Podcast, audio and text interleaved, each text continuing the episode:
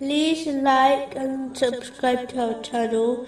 Leave your questions and feedback in the comments section. Enjoy the video. Continuing from the last podcast, which was discussing chapter 24, verse 39. But those who disbelieved, their deeds are like a mirage in a lowland, which a thirsty one thinks is water until when he comes to it, he finds it is nothing, but finds Allah before him, and he will pay him in full his due.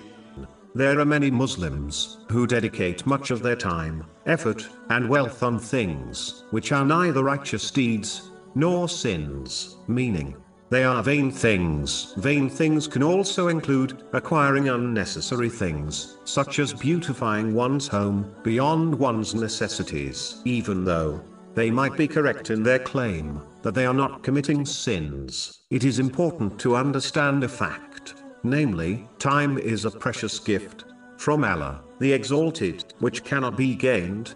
Once it departs, all other things can be acquired such as wealth, all other things, except time. So when one dedicates their time, as well as other blessings, such as wealth, to unnecessary and extra things, meaning vain things, it will only lead to a great regret on Judgment Day. This will occur when they observe the reward given to those who made use of their time and performed righteous deeds. Time wasters may have avoided sins, which saves them from punishment, but as they wasted time on vain things, they may face criticism, and they will for sure lose out on the reward they could have gained if they utilized their time and other blessings correctly. In addition, it is important to understand that the more one indulges in vain things, the closer they are to falling into extravagance and wasting blessings, both of which are blameworthy. For example, those who waste blessings are considered the siblings of the devil,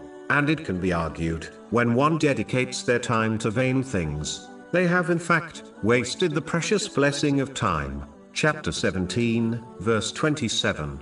The wasteful are brothers of the devils,